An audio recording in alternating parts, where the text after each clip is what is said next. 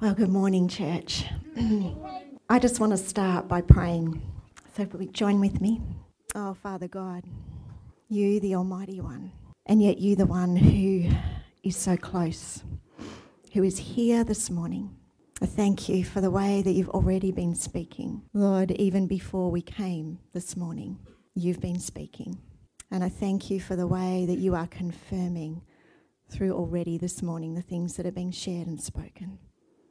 And so, Father, as I come, as I bring the word that I believe you're bringing, that you've laid on my heart, Father, I just pray that it would be your voice that we hear this morning.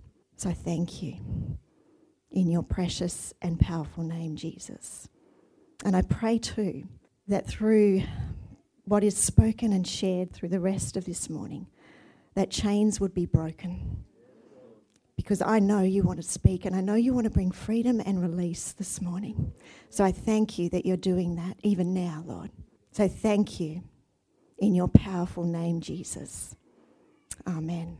So, as we're continuing the series of tools of the trade, I've been asked to speak on prophecy this morning.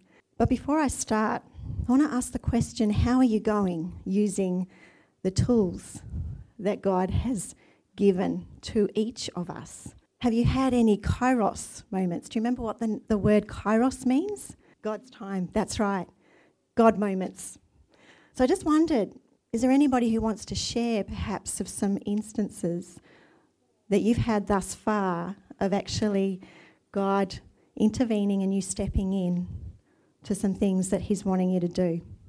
Is there anybody who wants to share? I was reflecting on it the other day. We've been looking for a mainly music um, thing to take to Eleanor to for six months, I suppose. The the follow one's full.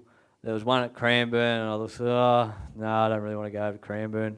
Not that Cranbourne's a bad place, but um, anyway, for some reason, Shell looked up mainly music, and, and, and there was one at Beaky Baps, um, which we had no idea about. And anyway, we went the first day, first time there, and there was a guy there that, that, that led it, and, and Grant, and he was awesome. Um, really, just a lovely, lovely kid. Anyway, turned out he was a family and kids pastor at Beaky Baps. Come out over the last couple of couple of times I've been, just because I've got such a, a, strong heart for the church, the, God's church, the, the whole whole lot of us, each and every building in Cardinia Shire, such a strong heart for the unity in that space. And there's been some amazing opportunities. Yes, after we've done all the little kid stuff, afterwards we've sat down in the middle of the once all the the kids have their little snacks and the mothers talk and I look around the room going oh, I'm not too interested in the little chit chats but Grant and I and he gets around everybody as well but Grant and I have had some amazing opportunities to chat and, and just share my heart and, and that heart of unity for the churches just to, for him I think as well because he's actually they don't have a, a, a head pastor there at the moment he's sort of running the show um, just for him to be encouraged, he's been blown away by just what I've been able to give to him, but I've also been blown away what he's been given to me in terms of that space. So just allowing those times, I think God led me to that that opportunity. But um, just instead of going, oh, we're just in a room full of mum and kids, uh, we better not talk about this stuff. We better not pray. Well, I know I asked him, can I put hands on you and can pray for you last week, and he was absolutely no worries. We're in a room full of other people you know, more conservative than us, and just um, just go, um, going for it basically. And it was a really cool space, a really encouraging space, not just for him but for me, coming back the other way as well. So yeah, it was a it was a really great opportunity, and just allowing God to say, you know, saying, God, what do you want me here for? What am I doing here? Besides the obvious, um, where is the other stuff that I could speak into? That was a really cool, cool, cool uh, sort of moment. And there's a few more, but I won't take up Kate's time. Yeah, that's good, Simon. Just that availability, isn't it? That's where it starts with us being available and asking the question of God, what do you want me to do? What do you want me to say? Is there anybody else who might like to share? Um, a couple of weekends ago, I went to a conference and I just heard well, there was a spare seat next to me, and I was like, well, whoever sits in that seat, I'm going to like talk to and find out what God wants to do there. but um, basically, the lady who sat next to me was thinking about doing counselling, but she didn't think um, she would have enough time for it and everything. But I was able to encourage her and share about my course that I was doing. So I thought that was a really awesome thing. It's great. Who's beside us? I'm beside Mel. Yeah. Um, um, yeah. uh, I don't know how I'm going to say this. Um, I'm going to jump out the front. Not many of you people know, I guess. Actually, probably a few of you know. I work at Subway in Warragul, and I have to say that I wasn't too keen on the idea. I didn't want to work in Subway. It doesn't sound too like it's a franchise. I don't like franchise. I was talking to Lisa about this, um, but God called me there, and He's like, "This is where I want you to be," and He's like, "Beyond the job, like you're here for the people." And over the last eight nine months I've been working there, I've really seen like being able to speak to people about God there and um, having the conversations as I'm making people sub because you have to spend a lot of people like time with people like making their sandwiches in their like customized way. And I just am like, how are you? What tell me about your life while I'm making this sandwich. And I've had some really awesome like opportunities to speak into people's lives and encourage them and actually um, I guess show that they're loved and cared for and that they've got somebody to listen to, even if I just happen to be a subway person. Um, and some people, that's all they have, which is really sad. So, oh my goodness, my heart's racing. I don't know. As soon as you said, Have you got any Kairos moments? I was like, Oh no, because I do. Um, oh, God is just that good. Anyway, the other night I was actually closing and this guy that um, he's quite cynical about faith, I guess. He's come in and asked me about stuff before um, because he found out that I was a Christian when I told him I go to church on the weekends. And he came in and he was t- he was telling me about why he ate what he ate because I was serving him meatballs. And he's like, I just want like a good physique and everything. And I'm like, well, you're in Subway, but you know, that's all good. Um, and he's like, and I was like, why do you why do you care about your physique so much? Like, why is it so important? And he's like, well, I guess it's the way I get worth because I feel like I'm not good enough at anything, um, but I can be good in this. And inside of me, I was just screaming like, "You need Jesus!" and I was so close to, I was so close to just like telling him straight up. But I paused. I was like, I'll listen to him a little bit more before I tell him that because you know, you gotta listen to people. And it was so awesome. Like he just started opening up about that, and um, I was like, dude, like God really like loves you and cares about you and values you. And like he was talking about religion and the things that he had problems with, and like I was like answering a couple of his questions and stuff. But it was awesome because he was so present and he was just like, you know, when you can see people are really there and listening to you and soaking up everything you're saying. And like it sounded really cheesy to tell like him like, oh, you're valued by God and everything. But it's not. It's actually the truth. And he was taking that that on and just like he was like, oh, thank you.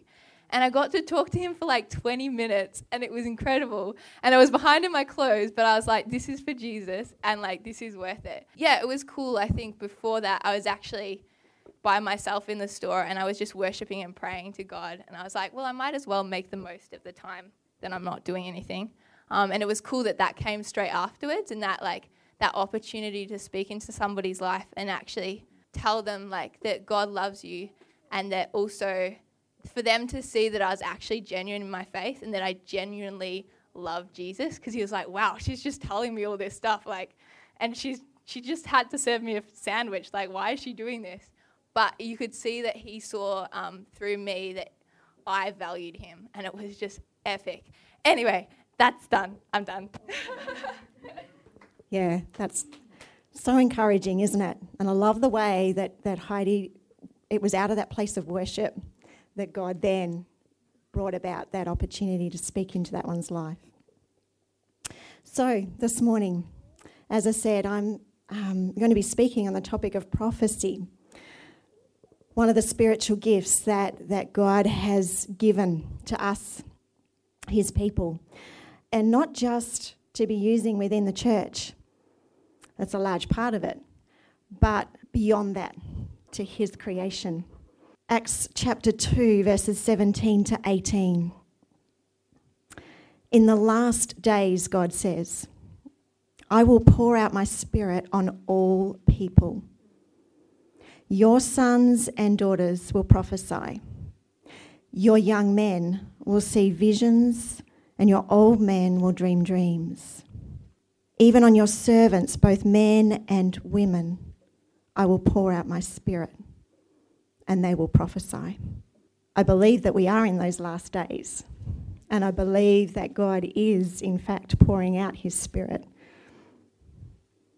So, before I start, I want to share a little bit of even just my journey in getting to here this morning, because I think it has um, a message in that for you.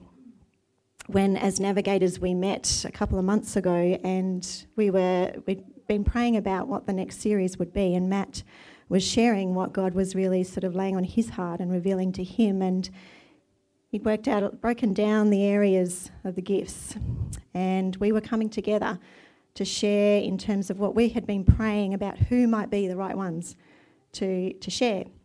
So we came to that meeting, and as we worked our way down, we got to prophecy.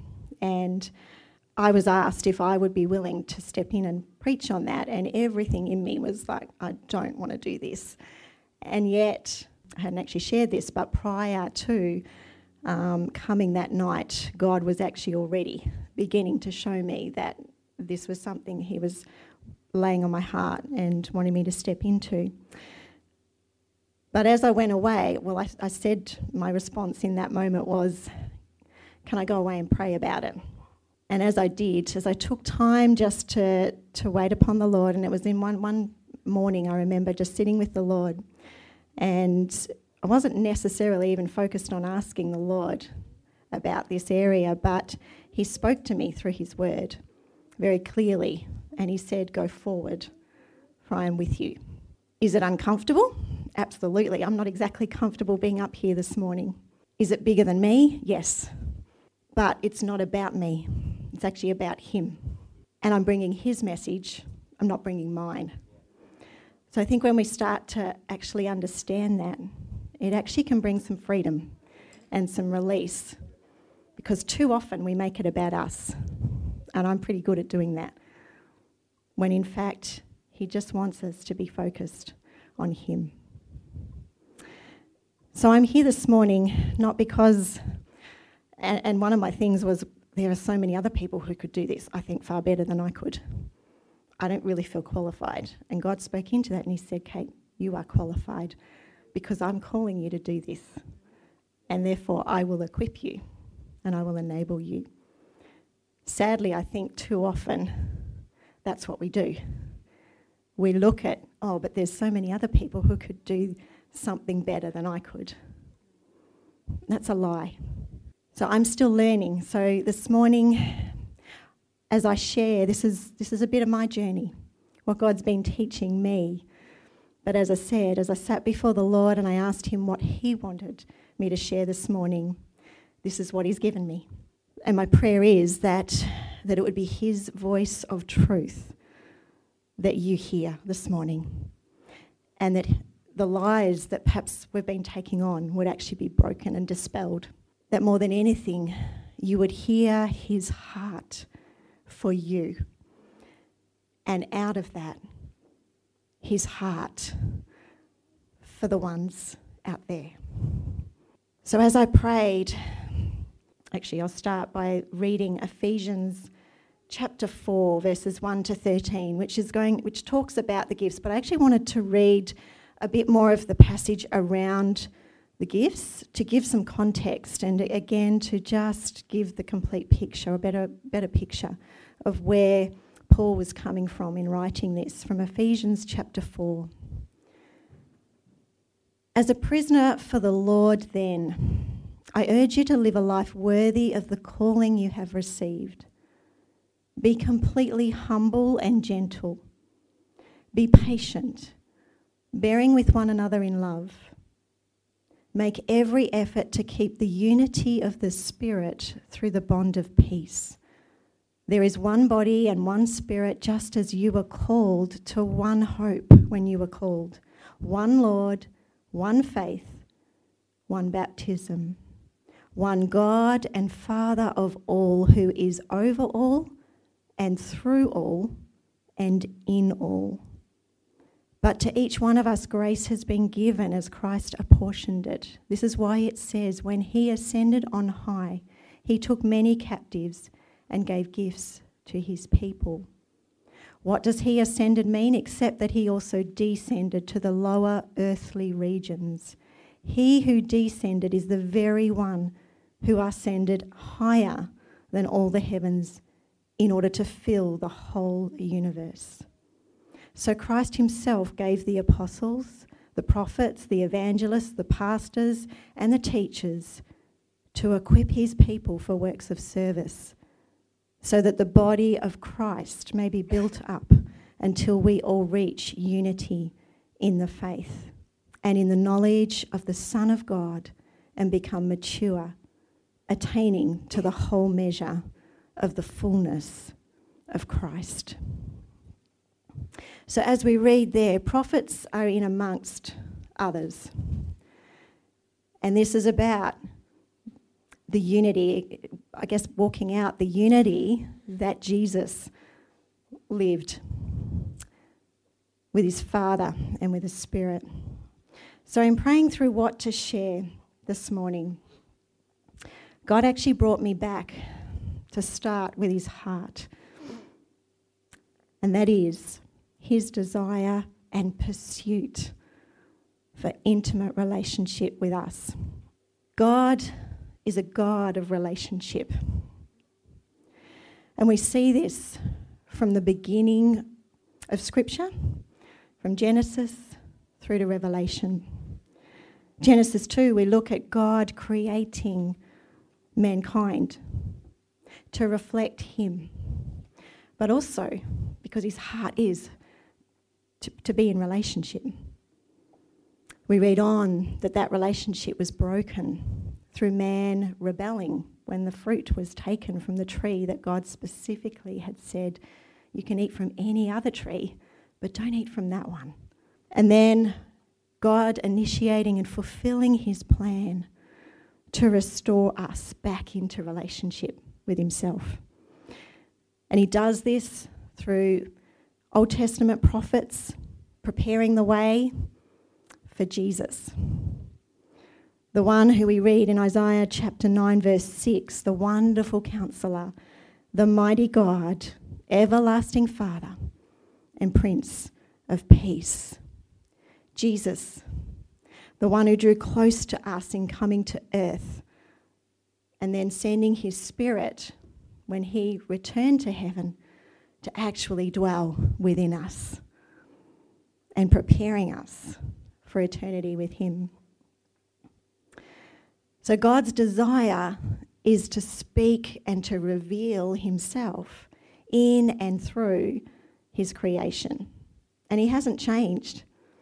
We read his word, prophecy, his word. We see him speaking constantly, calling people, speaking through them. He's still that same God. So, in looking at the spiritual gifts, Father God is actually the source of those gifts. Gifts come from, out of the relationship with Him. They're used to display Him, they're used to communicate His heart, His love. As believers and followers of Jesus, we're exhorted, we're encouraged, as we see in 1 Corinthians 14, to follow the way of love. I love that. And eagerly desire spiritual gifts, especially the gift of prophecy. Or as the message reads, go after a life of love as if your life depended on it, because it does. Give yourself to the gift, gifts God gives you. Most of all, try to proclaim His truth. It's out of God's desire for relationship with Him that He encourages us to eagerly desire that gift of prophecy. We often hear to, yes, especially desire the gift of prophecy desire the greater gifts. And as I thought about that, I thought, why is that? And I actually believe part of that is because of God's heart in wanting to be in relationship, in wanting to speak to us, in wanting to speak to his creation. Yes, it's, it's a gift too, as Joel reminded us last week, where we have a, a great accountability because we are bringing God's message. We're bringing something from the Lord, and we therefore need to be very, very careful and handle that, that wisely. I believe that, that at the heart of that is, is God's desire for relationship with Him. And that, that desire actually needs to be first and foremost. Sometimes I think we can get the area of spiritual gifts a little bit round the wrong way. We actually need to be desiring Him first and being in relationship with Him first more than the gifts. So, if God desires to speak and to reveal Himself to us and, and through us to His creation, and He hasn't changed, what's going on? Why? What's our response in that? Are we willing to listen to Him? Are we willing to actually get close to Him, to really get to know Him and His heart? And then to ask Him, What do you want me to do with this? And then, as He shows us, to act. Because He's waiting to partner with us, He's waiting for us to actually to partner with Him in what He's wanting to do. So sadly, I think we can, as, as believers in the church, we can be very silent because we're actually perhaps not getting the relationship right with Him in the first place that He desires and longs for. But we're then not willing to then walk that out as well. A few weeks ago, Tan actually preached a great message on hearing God's voice. And I'd really encourage you, if you missed that, to, to go back to it and listen to it. Or maybe if you did listen to it, go back and listen to it again because she spoke um, based it on Samuel as a young boy, learning to hear the voice of God. And so this morning, I don't want to go too much back over that, but I do want to actually um, look at how we do hear God's voice because this is, this is where it starts. We need to be able to recognize our Father speaking. John 14, 27. My sheep listen to my voice. I know them and they follow me. So, how does a sheep know his father's voice? By being with the shepherd, the father, spending time with that shepherd. They will be attuned to hearing their shepherd's voice. It's the same with us. As we spend time with the Lord in his word, the best way to be getting to know Him. As we're listening to His Holy Spirit, who is within us when we become believers, when we give our life to the Lord, we're given part of Him, Him, the Holy Spirit. So it's in prayer. But we need to be desiring that relationship with Him. Not just coming to Him because we want to hear what He wants to say, but actually because we want to be with Him. And it's His Spirit within us who teaches us and who reminds us of what God has spoken. So He will bring things to mind in our daily living through whether it's Scripture. We need to, to be listening to those things that are coming to mind. We need to be positioning ourselves to hear His voice.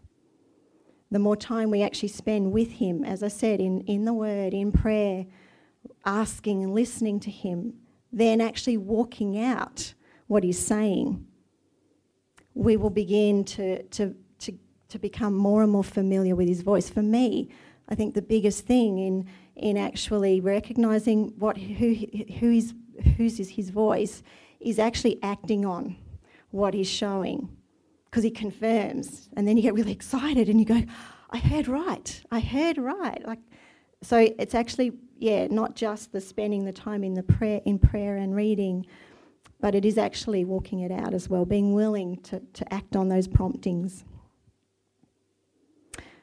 His voice can come as a spontaneous thought. You're doing something, you might be praying, or it, it might just be something that's dropped in, kind of comes like from nowhere, sort of thing. A scripture that might just come to mind, a picture or a vision, a sensing, just something that's stirring in your heart that you, and it, it kind of won't really go. And for some, not many, a very clear, audible voice. But we need to be testing if it's his voice as well. And the way we do that is by coming back to his word, to what he has given us, and also his character, what we know of our Father, what we know of our Saviour. And then not doubting what we've heard. I think that's the biggest thing. Is often what we what first comes into our mind generally will be what God is giving us, particularly when we've been praying and we've been asking Him to speak. That will usually be His voice, but it can very be, quickly be snatched away by us then starting to doubt and question and think, oh, maybe that was just me or or whatever. Can you see what's happened? The focus has shifted back to me instead of onto Him. From where we started, we were coming to Him, we were asking Him, Father, what do you want to say? And then responding in faith, as we said, walking it out. There was a time, some many years ago, where I was, um, I was just standing and I was ironing one day, one of my favourite jobs. and, and I can't really remember what, I think I was praying and I had some worship music going as I often do, to make it more enjoyable. And in that time, I just had this, this thought from nowhere. And it was a thought that God was actually speaking through. And in that, He was actually showing me that we were actually, as a family, going to enter into a period of change. I didn't quite understand it at the time, and admittedly, at the time, I kind of went, Oh, was that God? Down the track, looking back, I recognise very clearly it was God because of what began to unfold after that. God called us out of a church that we'd been ministering in, not for any real reason other than, I want you to step out of the boat. God then took us through as a family for Jeremy um, a number of periods of unemployment. Through that time, learning to trust in our Father, learning to lean more into Him. He led us to change schools for our children as well. So there's a lot of big change going on in our lives. Not easy times by any means, but actually all part of His plan in preparing us for the next season. But in that, drawing us closer to His heart, because He's a God of relationship. So that's just an example of a spontaneous kind of thought, but God's speaking to me. Other times it's been as I've read, as I've been reading His Word and Scripture, will just He'll speak right into my heart, into my situation, and also in terms of seeking Him for guidance, preparing me for something. He'll often speak through Scripture. So I wanted to share it in terms of more a personal, from a personal aspect for us in learning to hear God's voice for ourselves because we need to be able to hear Him ourselves before we can then go and share with others what we believe God is giving us as well. God also speaks to us through people and through our environment. Some years ago, actually, yeah, quite a number of years ago, as a family, we would often go to the Road to Bethlehem. If some of you know of that, it's a production that was put on by uh, the Seventh day Adventist Church each Christmas, and they would act out the Christmas um, story. Very powerful, and was a ministry to the community. So we were there one year, and you walk through different scenes. They, they take you through different scenes of the uh, of the story. And we got to the scene where the shepherds are with the sheep and where the angel of God comes to them and proclaims, declares that Jesus, the Messiah, has been born. I'd been separated from the rest of the family and I was standing sort of to the side, but in front of me was a father and he had on his shoulders, I love this picture actually of the shepherd with the sheep, um, had on his shoulders his probably three year old son, I guess. Through the scene, all of a sudden, there's this boom of thunder and lightning when the angel appears to the shepherds and brings the message of the Messiah being born. And when that happened, this little one on his father's shoulders just cried out, Daddy, Daddy. You know, he was quite scared. The father's response for that, that, that child was, It's okay, and called him by his name. Remember, I'm underneath you. You're on my shoulders. I'm holding you. As I was actually um, recounting that story to my family driving home, in that moment, God was revealing to me that's, that's Him. That's me. And that was actually the beginning of Him preparing me for a new change, too, in terms of ministry.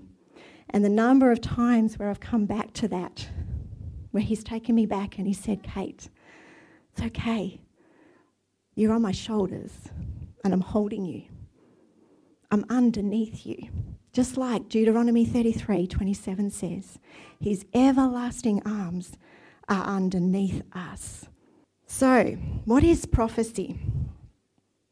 The Greek word for prophecy is propheteia. I don't know if I've pronounced that correctly, but you get the gist. There's a couple of definitions there. These are just a couple. Um, there's probably plenty of others. Strong's interprets it as the gift of communicating and enforcing revealed truth.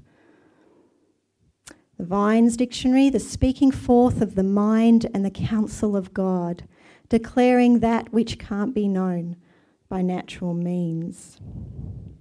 So prophecy is spirit prompted and it's rooted in true revelation. God revealing something that was hidden. It's a message or revelation passed on through words or sometimes just through action. It can be spontaneous and in the moment to share, or it can actually come through revelation given beforehand and unfolds over a period of time. For example, a vision, which in taking time to ponder and actually come before the Lord with, He gives understanding. And then the message is then given or actioned out in His time. Prophecy is also seeing the treasure that God sees in someone, seeing people with His eyes, with His heart, and speaking into that. Can be sometimes just a word of encouragement that is prophetic as well. Sadly, we can shy away from prophecy, whether it be because of past negative experience or through simple misunderstanding, maybe putting it out there as something for the elite, something for, oh, someone who's more mature, more whatever, more gifted. God wants to speak through every single one of us, I believe. We can wrongly just associate prophecy with the prophets. But as I said, we can all be used by God to share His prophetic words and walk out His love. A prophet, I just want to touch on, what, on, on this area of the prophet just to um, just give some clarity as well. As we read in Ephesians 4 11, um, it's one of the five, fivefold ministries prophets today un- are unlike the Old Testament prophets who were very much independent. They were one person whom God had appointed, anointed, called into to deliver his message to his people to bring back to himself. And it was often words of uh, really quite strong words, uh, calling them to repentance, reminding them of God's holiness. They were God's mouthpieces in that time, God's ambassadors. Whereas today, prophets, as we read in that passage in Ephesians 4, they are part of a team. They don't operate on their own, they're accountable. And what they are delivering should be being confirmed with the other ministries as well. Because we've been given, the New Testament, we've been given the Holy Spirit. All of us, as believers, have His Spirit within us helping us to understand, confirming. Prophets, again, are called and anointed by God. They are set apart by God to a specific equipping ministry, to raise up people into ministry. They're not bringing the word, they're bringing a word. As I said, which is confirmed through the working of the Holy Spirit within us and amongst the body. True prophecy starts with God. As we read in 2 Peter chapter 1, above all, you must understand that no prophecy of Scripture came about by the prophet's own interpretation. For prophecy never had its origin in the will of man, but men spoke from God as they were carried along by the Holy Spirit.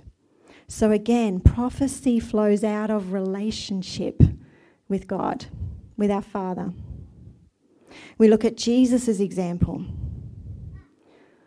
John chapter 8, verse 28 I do nothing on my own, but speak just what the Father has taught me. John 5, verse 19 Jesus gave them this answer I tell you the truth. The Son can do nothing by himself. He can do only what he sees his Father doing because whatever the Father does, the Son also does. And as we read in John chapter 15, where God, where Jesus um, talks about the vine being attached to the vine, that is, Him the fa- and the Father, remaining and abiding in Him, for it's in this way that lasting fruit comes. So again, it's out of relationship with our Father. True prophecy points people to Jesus, it's Christ centered. Revelation chapter 19, verse 10 reads this is John speaking. John being told by an angel to write what God has spoken. At this, I fell at his feet to worship him. But he said to me, Do not do it. I'm a fellow servant with you and with your brothers who hold to the testimony of Jesus. Worship God, for the testimony of Jesus is the spirit of prophecy. In other words, the way Jesus lived and taught. True prophecy is always redemptive, it's reflecting God's heart of love for a person and his plan for them. And it doesn't result in bondage, but it results in freedom. When we look at how Jesus ministered, I want to just um, look at this passage in John chapter 4 of the Samaritan woman at the well. And I've just asked Jeremy to read this for us. So he, that is Jesus, came to a town in Samaria called Sychar, near the plot of ground Jacob had given to his son Joseph. Jacob's well was there, and Jesus, tired as he was from the journey, sat down by the well. It was about noon. When a Samaritan woman came to draw water, Jesus said to her, Will you give me a drink? His disciples had gone into the town to buy food. The Samaritan woman said to him, You are a Jew, and I am a Samaritan woman. How can you ask me for a drink? For Jews do not associate with Samaritans. Jesus answered her, If you knew the gift of God and who it is who asks you for a drink, you would have asked him, and he would have given you living water. Sir, the woman said, You have nothing to draw with, and the well is deep. Where can you get this living water? Are you greater than our father Jacob, who gave us this well and drank from it himself, as did also his sons and his livestock? Jesus answered, Everyone who drinks this water will be thirsty again, but whoever drinks the water I will give them will never thirst.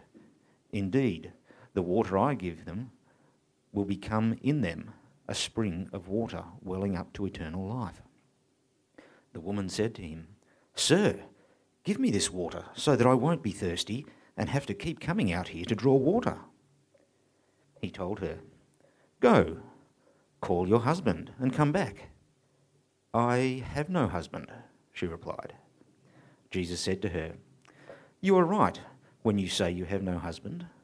The fact is, you have had five husbands, and the man you are now uh, you now have is not your husband. What you have said, uh, you, what you have just said is quite true. Sir, the woman said, I can see that you are a prophet. Our ancestors worshipped on this mountain, but you Jews claim that the place where we must worship is in Jerusalem. Woman, Jesus replied, believe me, a time is coming when you will worship the Father neither on this mountain nor in Jerusalem. You Samaritans worship what you do not know. We worship what we do know, for salvation is from the Jews. Yet a time is coming, and now has come, when the true worshippers will worship the Father in spirit and in truth, for they are the kind of worshippers the Father seeks. God is spirit, and his worshippers must worship in spirit and in truth. The woman said, I know Messiah, called Christ, is coming. When he comes, he will explain everything to us. And Jesus declared, I, the one speaking to you, am he. Just then, Jesus' disciples returned and were surprised to find him talking with the woman. But no one asked, What do you want?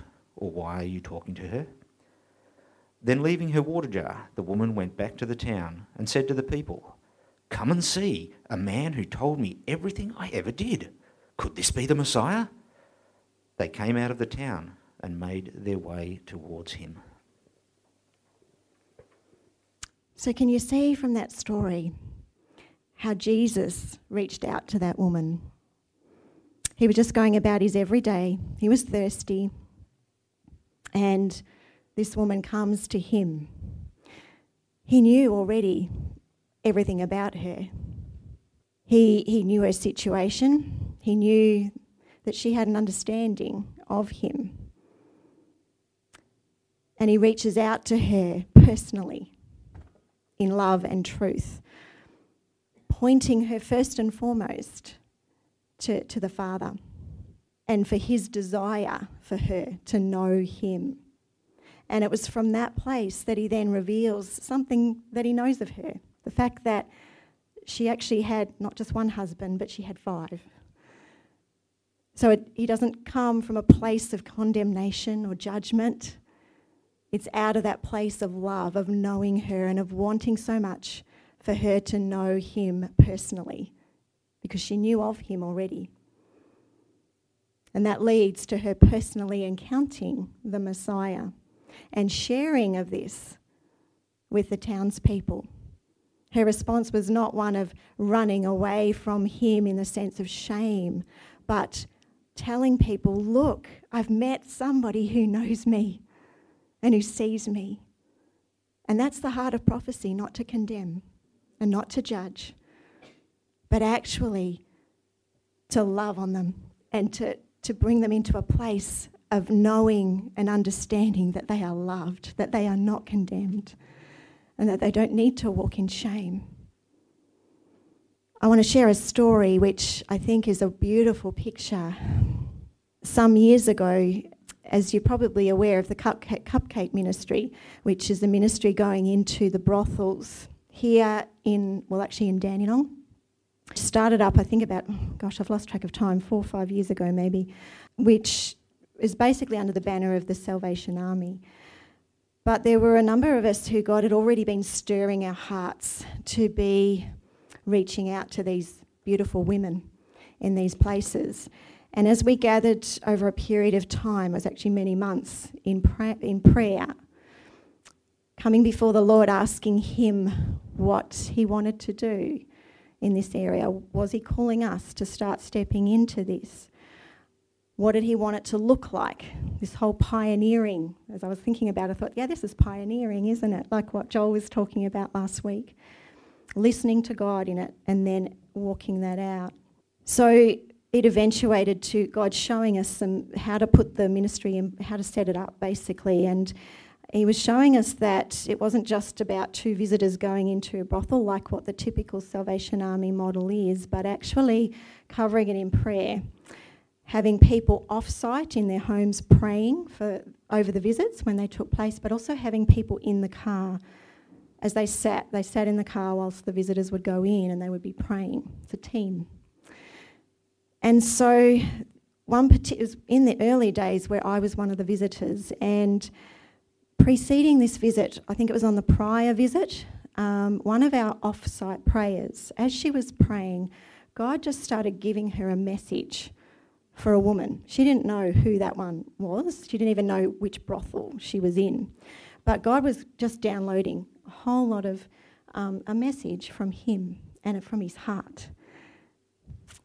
And she came to me and she said, Look, this is what in my praying God's given me. I've written it down as a letter, and I don't know who it's for, but I believe it's for somebody who you're going to visit tonight in the brothels.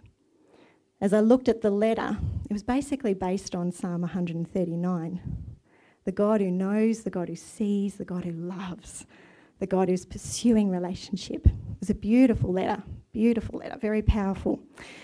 So I had this letter, and as we gather as a team before we go out in prayer, we sh- I shared, well, we've got this letter. We need to be praying about who this is for. This is God's message, this is God's word for somebody. So as we went out that night, we visited five brothels. We went to the first one, and I think it was actually the first one that we went to. Yep. Um, Tan and I were in the brothel, and very quickly we developed a very great relationship with the receptionist. And anyway, she she loved to chat with us um, whenever we visited. We were often it was the brothel that we were often there the longest in, and she started just sharing about this woman, this dear girl, who who was doing it pretty tough. And she just said, "Look, she's not actually out in the lounge tonight, where the women wait and talk together, and where we meet with them, but she's she's off in a room to the side, and um, she's she doesn't like to sort of be interacting much, um, but she's got a lot going on. She shared a little bit, but yeah, we didn't know the full picture. Anyway, so we were we were talking, and we got to talk with some other women. We went away, Tan and I, remember coming back to the car and sort of talking and going, oh, could be that one, could be, yeah, that could be the one it's meant to be for. We moved on and prayed before each brothel we were going to, Lord, show us who it is. We got to the last one and, and we came out of that and we went, I don't know. So we specifically pulled the car over and prayed, Lord, who is this word for? Who do you want this message to be given to? And as we prayed, immediately this one's name came to mind from the first brothel. And then as I shared that with Tan, she said, Oh, yeah, I've actually got the, that brothel name that's come to mind.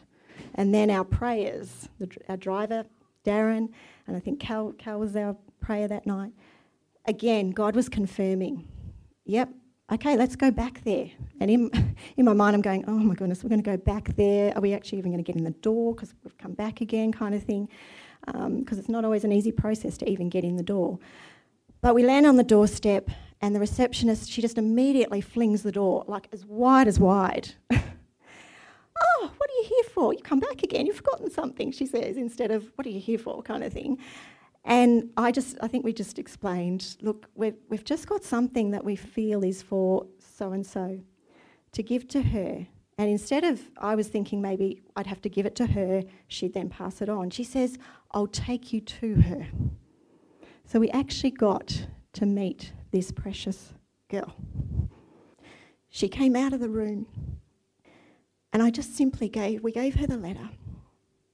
And, and we just sort of said, I think we said something about God just wants you to know that He loves you. That was all. That was all that He gave us to give. It was simple, Nothing more. And then we, I think we gave her a hug even from memory as well and walked out. Our prayer has been since that day that she would still be holding that letter and that she would actually be believing the words that God is speaking to her.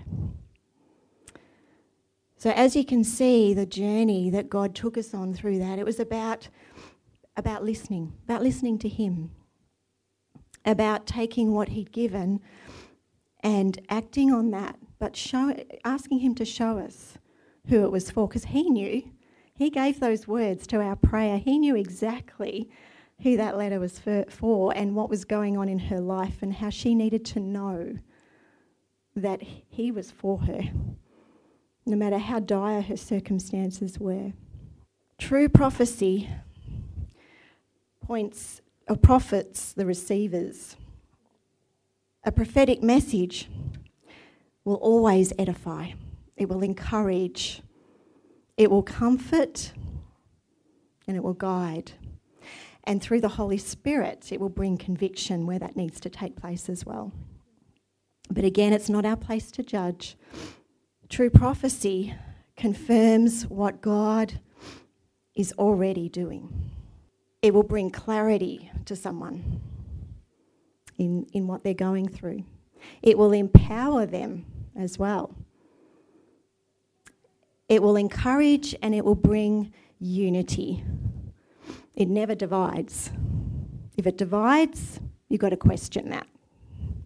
I want to read Acts chapter 8. I've actually asked Hannah to read this passage. Again, God using one of his people to go to someone right where they're at. God's already at work, but using someone to actually bring greater revelation and bring them into relationship with himself. And it's the story of Philip and the Ethiopian. So thank you, Hannah. Now an angel of the Lord said to Philip, Go south to the road, the desert road that goes down from Jerusalem to Gaza. So he started out, and on his way he met an Ethiopian eunuch, an important official in charge of all the treasury of Candace, queen of Ethiopians. This man had gone to Jerusalem to worship, and on his way home was sitting in his chariot reading the book of Isaiah the prophet. The Spirit told Philip, Go to that chariot and stay near it. Then Philip ran up to the chariot and heard the man reading Isaiah the prophet. Do you understand what you are reading? Philip asked. How can I, he said, unless someone explains it to me? So he invited Philip to come up and sit with him. The eunuch was reading the passage of Scripture. He was led like a sheep to the slaughter, and as a lamb before the shearer is silent, so he did not open his mouth. In his humiliation, he was deprived of justice. Who can speak of his descendants? For his life was taken from the earth. The eunuch asked Philip, Tell me, please, who is the prophet talking about? Himself or someone else? Then Philip began with that very passage of Scripture and told him the good news about Jesus. As they travelled along the road, they came to some water, and the eunuch said, Look, here is some water. Why shouldn't I be baptized? And he gave orders to stop the chariot. Then both Philip and the eunuch went down to the water, and Philip baptized him. When they came up out of the water, the Spirit of the Lord suddenly took Philip away, and the eunuch did not see him again, but went on his way rejoicing. Philip, however, appeared at Azotus and travelled about preaching the gospel in all the towns until he reached Caesarea. Thank you, Hannah. So God called Philip he could see this eunuch in the chariot trying to understand this, this scripture, but couldn't make sense of it, was having trouble. God spoke to Philip, told him to go, didn't exactly tell him where exactly or who, give him a picture of who he's going to go to, but gave him those directions that he needed to know, that he needed to be willing to act on in faith. And as he did so, he meets the Ethiopian.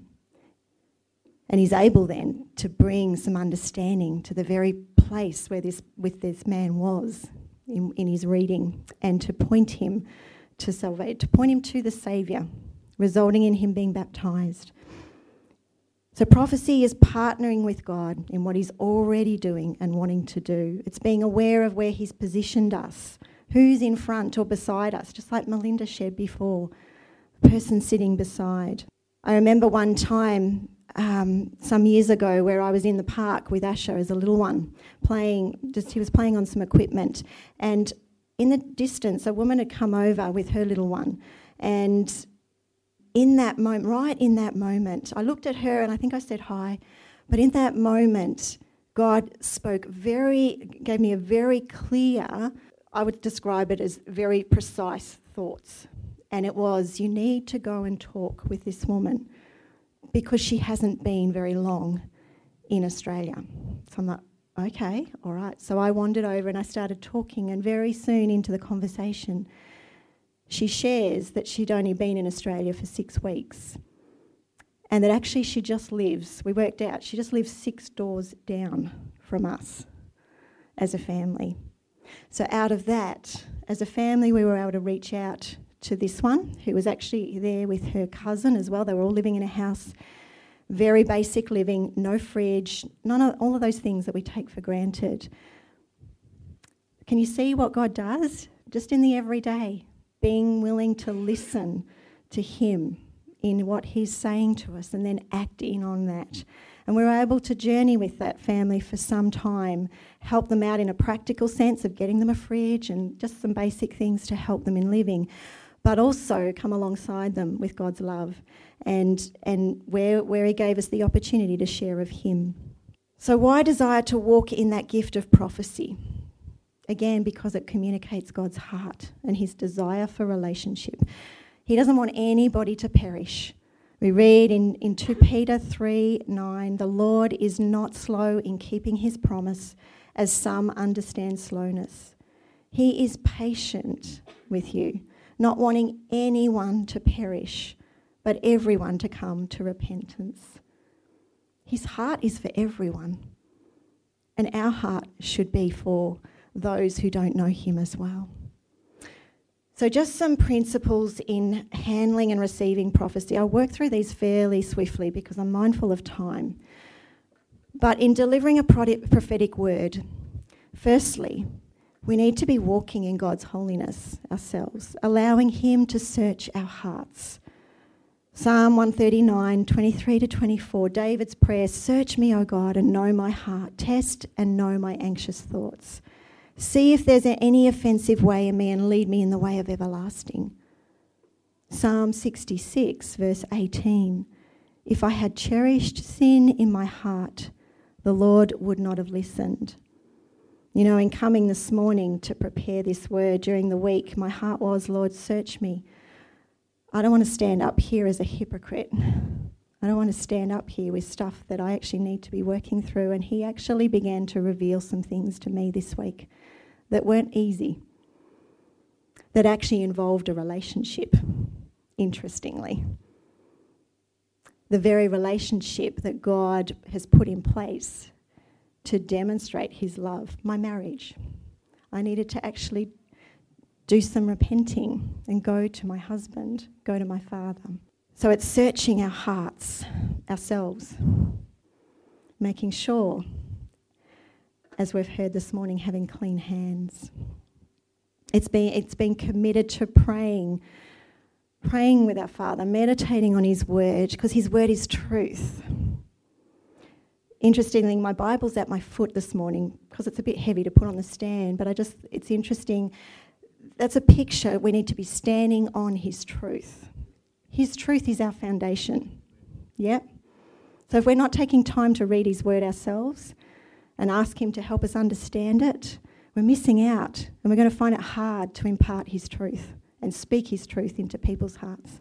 Humility, not coming out of a place of pride, of like, I've got it all together, I've got the answers, but coming, recognizing who we are in, in God. Walking in boldness and obedience, not fear. And this is a big one, I think we, um, we're often crippled by fear. Oh, I don't want to say something, I might get it wrong. That's often been my problem. I don't want to hurt somebody. Well, let me God started to show me in that that if I'm coming to Him with a right heart, with a heart of wanting to actually bless, encourage, love upon people, speak His truth, then He will honour that. And He will actually give us what, what we need to speak as well. We need to simply be willing to trust Him in that and act on that as well. I'm actually going to read that um, Romans 8 15 to 16 because it's a powerful word in remembering whose we are. For you did not receive a spirit that makes you a slave again to fear, but you received the spirit of sonship. And by him we cry, Abba, Father. The Spirit Himself testifies with our spirit that we are God's children.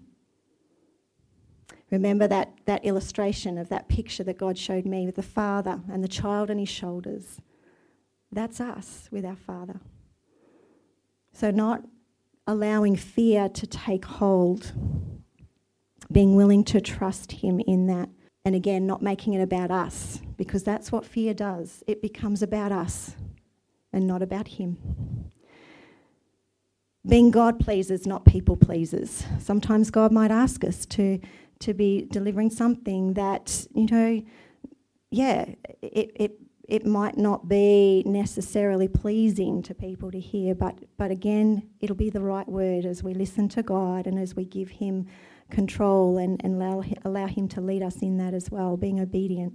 Sensitivity in delivering a word. So, this comes into that, that point about asking the Lord when to deliver a word, too. Sometimes it, it, it's very much, a, well, it is very much a case of timing you might get something, but it might not be for right that moment. Asking the Lord when is the right time is really important and how He wants you to deliver that as well.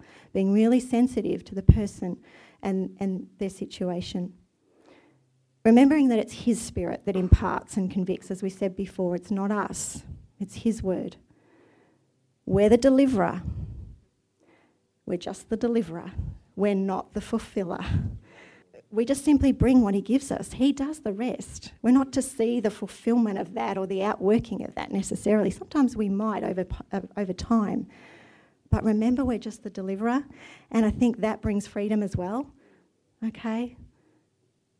Beware of distractions. There's so much going on that can pull us away from what God's asking us to do.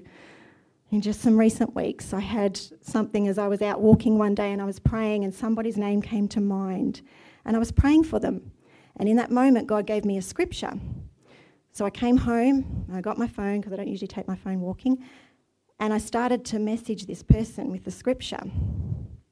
Well, I realised a couple of weeks later, I never sent it because I got distracted. I got caught up in busyness or something, and I was actually meeting with that person, and I, I recognised I never sent that word. And as I shared, I actually apologized to this person. And she went on to share, wow, that was, that was what was happening right at this time. That was so, that would have been so good. So, not, not condemning, not sitting in that place of, oh, I got it wrong. We're going to we're to make mistakes. We're going to miss opportunities. But, and God's a God of grace. That's what we need to remember in all of this as well. Okay? But when we step into things and then we see God's confirming, wow, that blows us away, doesn't it? Of who He is. We're reminded that He's a living God and He wants to join with us, His people, in speaking. We grow through our mistakes. So see our mistakes as opportunities to just get back up, try again. And that we're just, we're a link in God's plan that passage in 1 Corinthians 3, verses 6 to 9, that talks about one plants, another waters, God grows. We're co workers, we're a team. So, what the word we might come, we might bring somebody, God will use somebody else to, to add to that word, to confirm it, to bring about his plan. So, then just for the receiver, the person receiving, remembering that the deliverer of the message is flawed. We're all sinners. We're not perfect. So the message that's being delivered can be open to error. And this is where our relationship with the Lord is so important.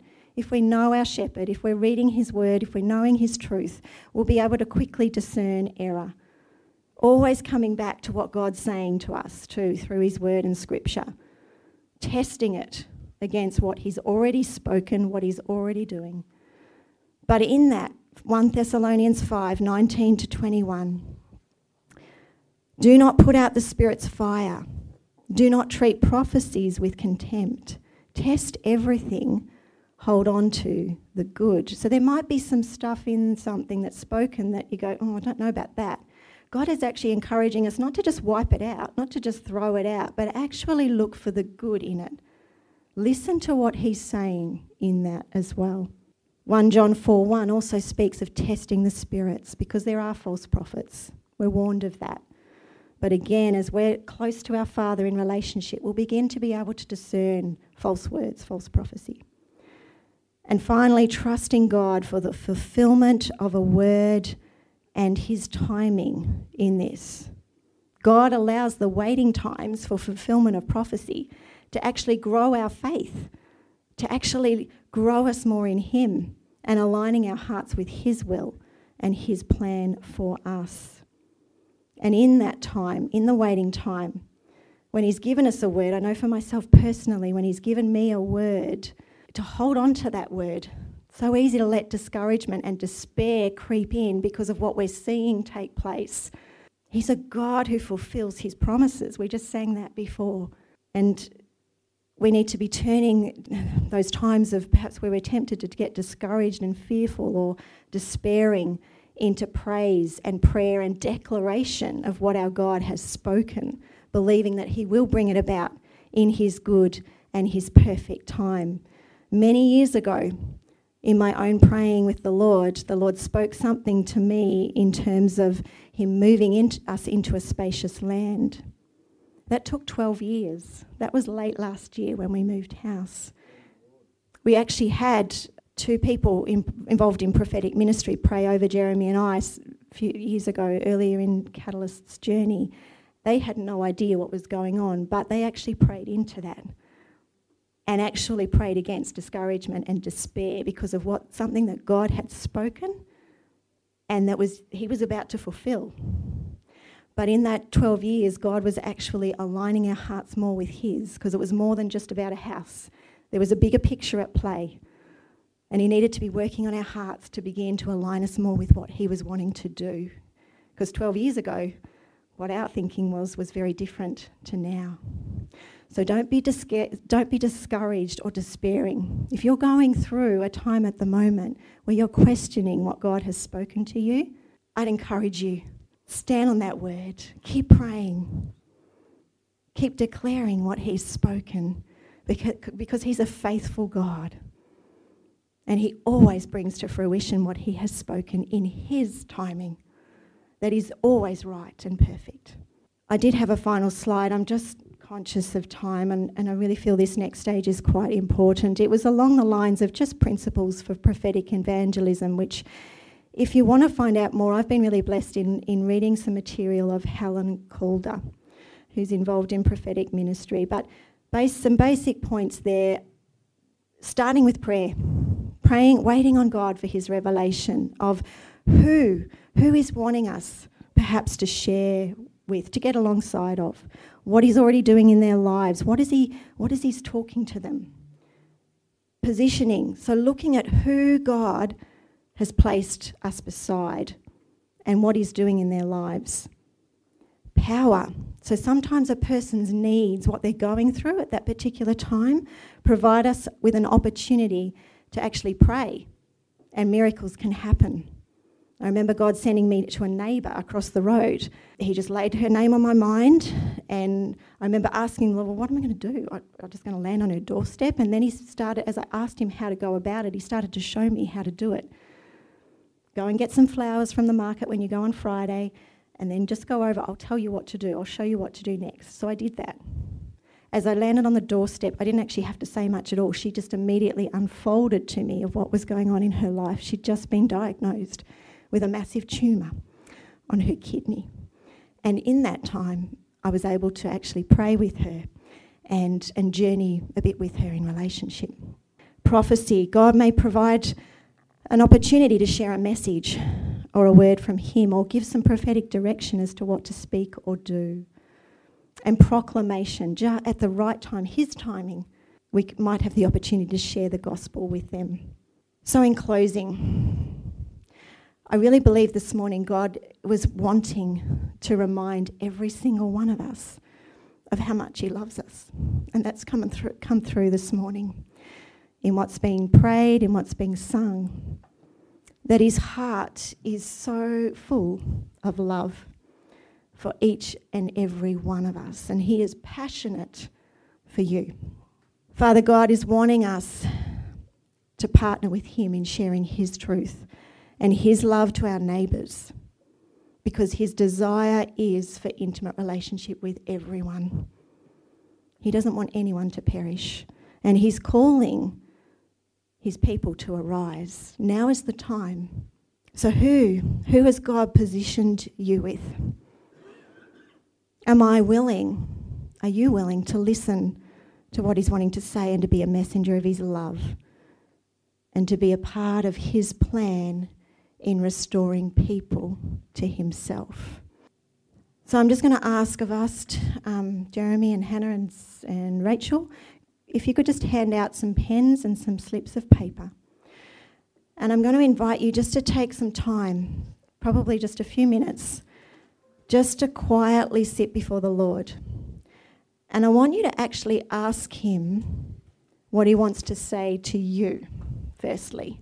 And if you, it'd be good to write that down. I know they're only just little bits of paper. I'm sorry they're not bigger. You might have a journal with you. But just to hear what He's wanting to say to you, because that's it does start with us, what He's wanting to say with us often. And then when you when you've asked that and you've written down or you're clear in your mind of what he's saying, then I'd like you to ask him who he's wanting you to be a messenger of love, of his love with. There might be a name that comes to mind. There might be a picture of someone who you don't even yet know. So as we do that, before we do that, I'm actually just going to pray. And I'm actually going to pray a scripture, which is Ephesians, based, uh, Ephesians chapter 1, verses 17 to 19. So let's just pray. I invite you to pray with me. Father, I ask that you, the God of our Lord Jesus Christ, the glorious Father, may give us the spirit of wisdom and revelation so that we might know you better. I pray also that the eyes of our hearts may be enlightened in order that we may know the hope to which you have called us, the riches of your glorious inheritance in the saints, and your incomparably great power for us who believe. So, still our minds now, Father. Quieten our hearts Thank you that you want to speak. We want to hear you now, Lord. And then not only that, we want to act on what you're saying. So thank you, Jesus.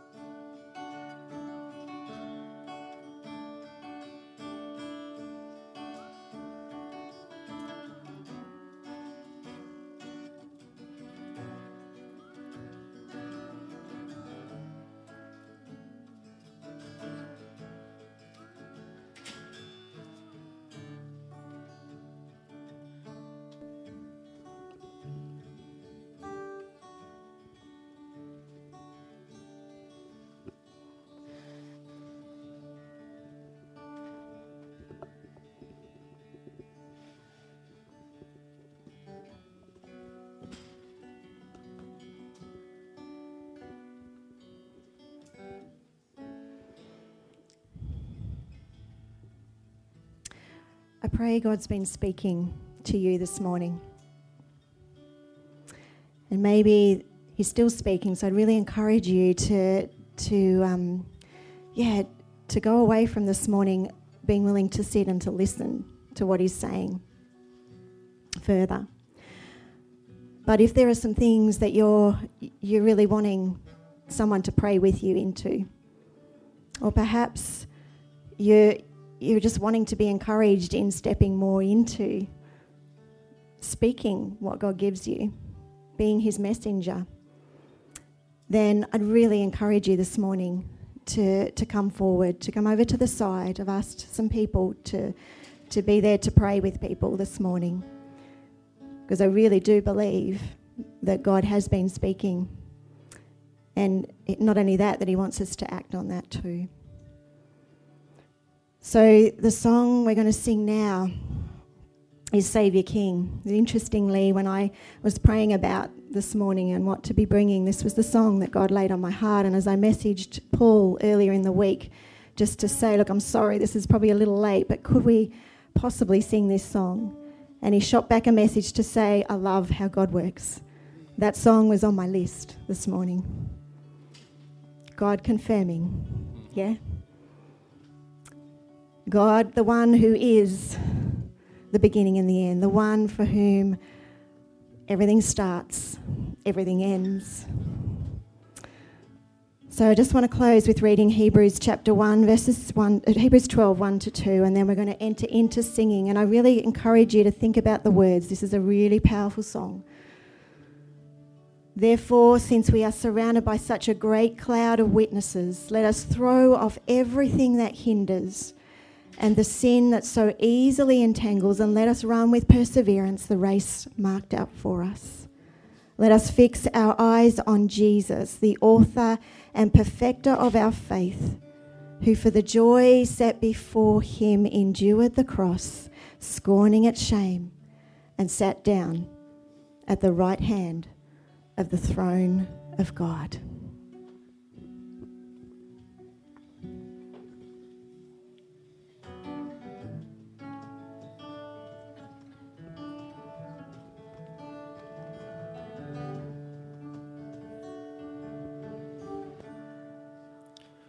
Let now the weak say I have strength by the Spirit of God that raised Christ from the dead.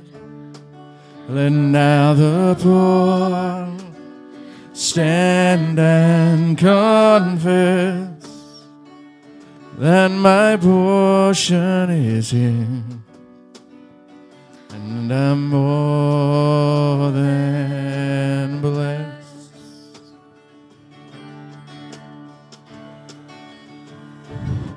Let now our hearts burn with a flame of fire consuming all for your Son's holy name. And with the heavens we declare, You are our King. We love you, Lord.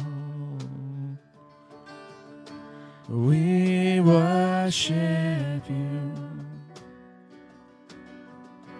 You are our God. You alone are good.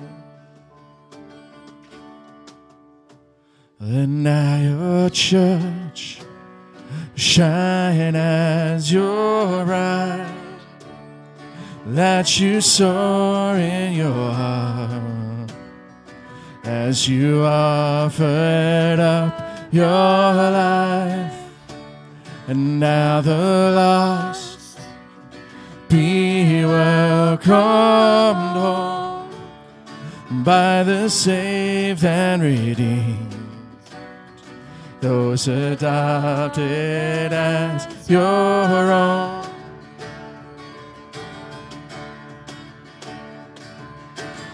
Let now our hearts burn with a flame a fire consuming all for your son's holy name. And with the heavens we declare, You are our King. You are, Lord. We love you, Lord. We worship you. You are our God. You alone are good. You asked your son. You asked your son. To carry this. The heavy cross. Our weight of sin. I love you Lord and I love you Lord. I worship you. Hope which was lost now stands renewed, and I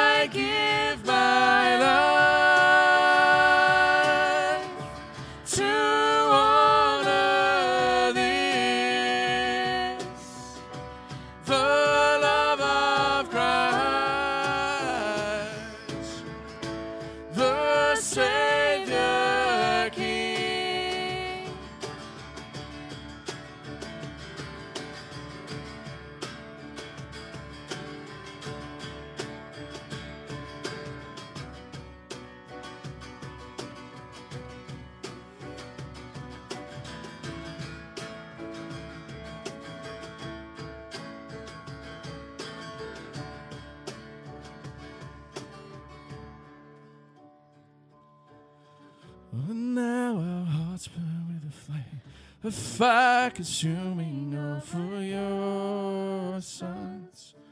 Holy name. Let's sing it again. Let now our hearts burn with a flame, a fire consuming all for your sons. Holy name. And with the heavens we declare, You are our King. We love you, Lord. We worship you. You are our God. You alone are You asked your son to carry this, the heavy cross, our weight of sin. And I love you, I worship you. Hope which was lost now stands renewed, and I give my life